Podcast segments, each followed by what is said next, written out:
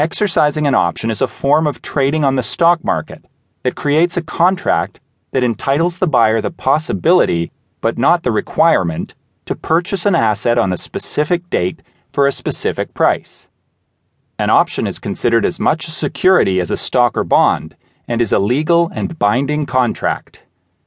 For the average consumer, an option is generally used in the purchase of a home. The buyer locates a house which he wants to buy.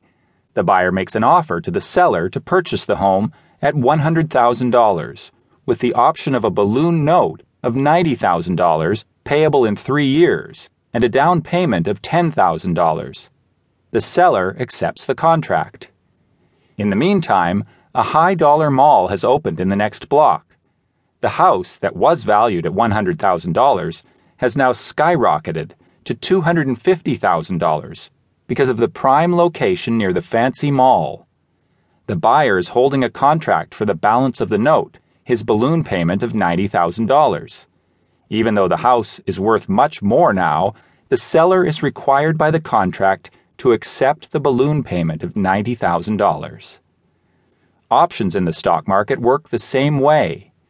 The buyer purchases the right to purchase the underlying asset at a given price on a specific date. If the buyer changes his mind, he is only out the price of the contract to buy.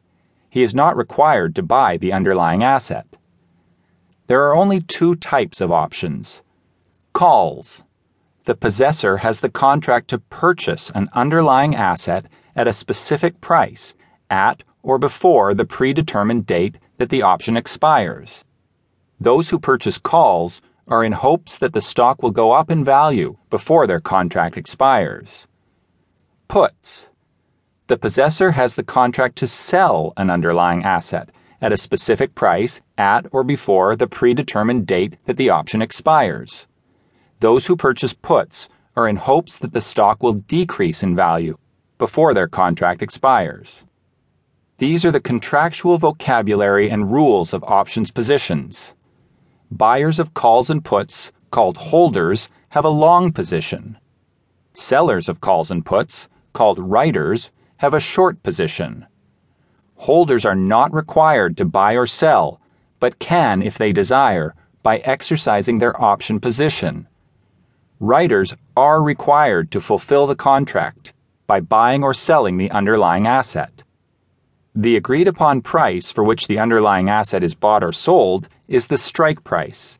The underlying asset must increase for a call or decrease for a put for the purchaser to make money. The expiration date is the time the contract must be fulfilled or the possibility for the purchase or sale is lost. In a call, the option is in the money if the underlying asset price is higher than the strike price. In a put, the option is considered to be in the money when the underlying asset price is lower than the strike price. At the money is when the underlying asset is equal to the current stock price on the market. Out of the money is when the option has no value. A call whose strike price is higher than the current market price of the underlying stock is OTM. A put whose strike price is lower than the market price of the underlying stock is OTM. The total price of the option is known as the premium. Permissions. Some brokers or their firms require permission to trade different types of options, for example, spreads. The broker requires an option trading application that asks for their experience and their financial backing.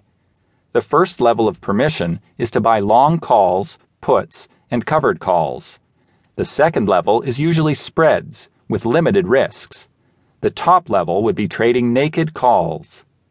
The broker or brokerage firm has to cover your losses, so they are careful when they offer option trading privileges to the inexperienced. Risk is the amount of money you can lose implementing an option strategy. Some strategies have limited risks, which means you know your maximum potential loss at the point you enter the transaction.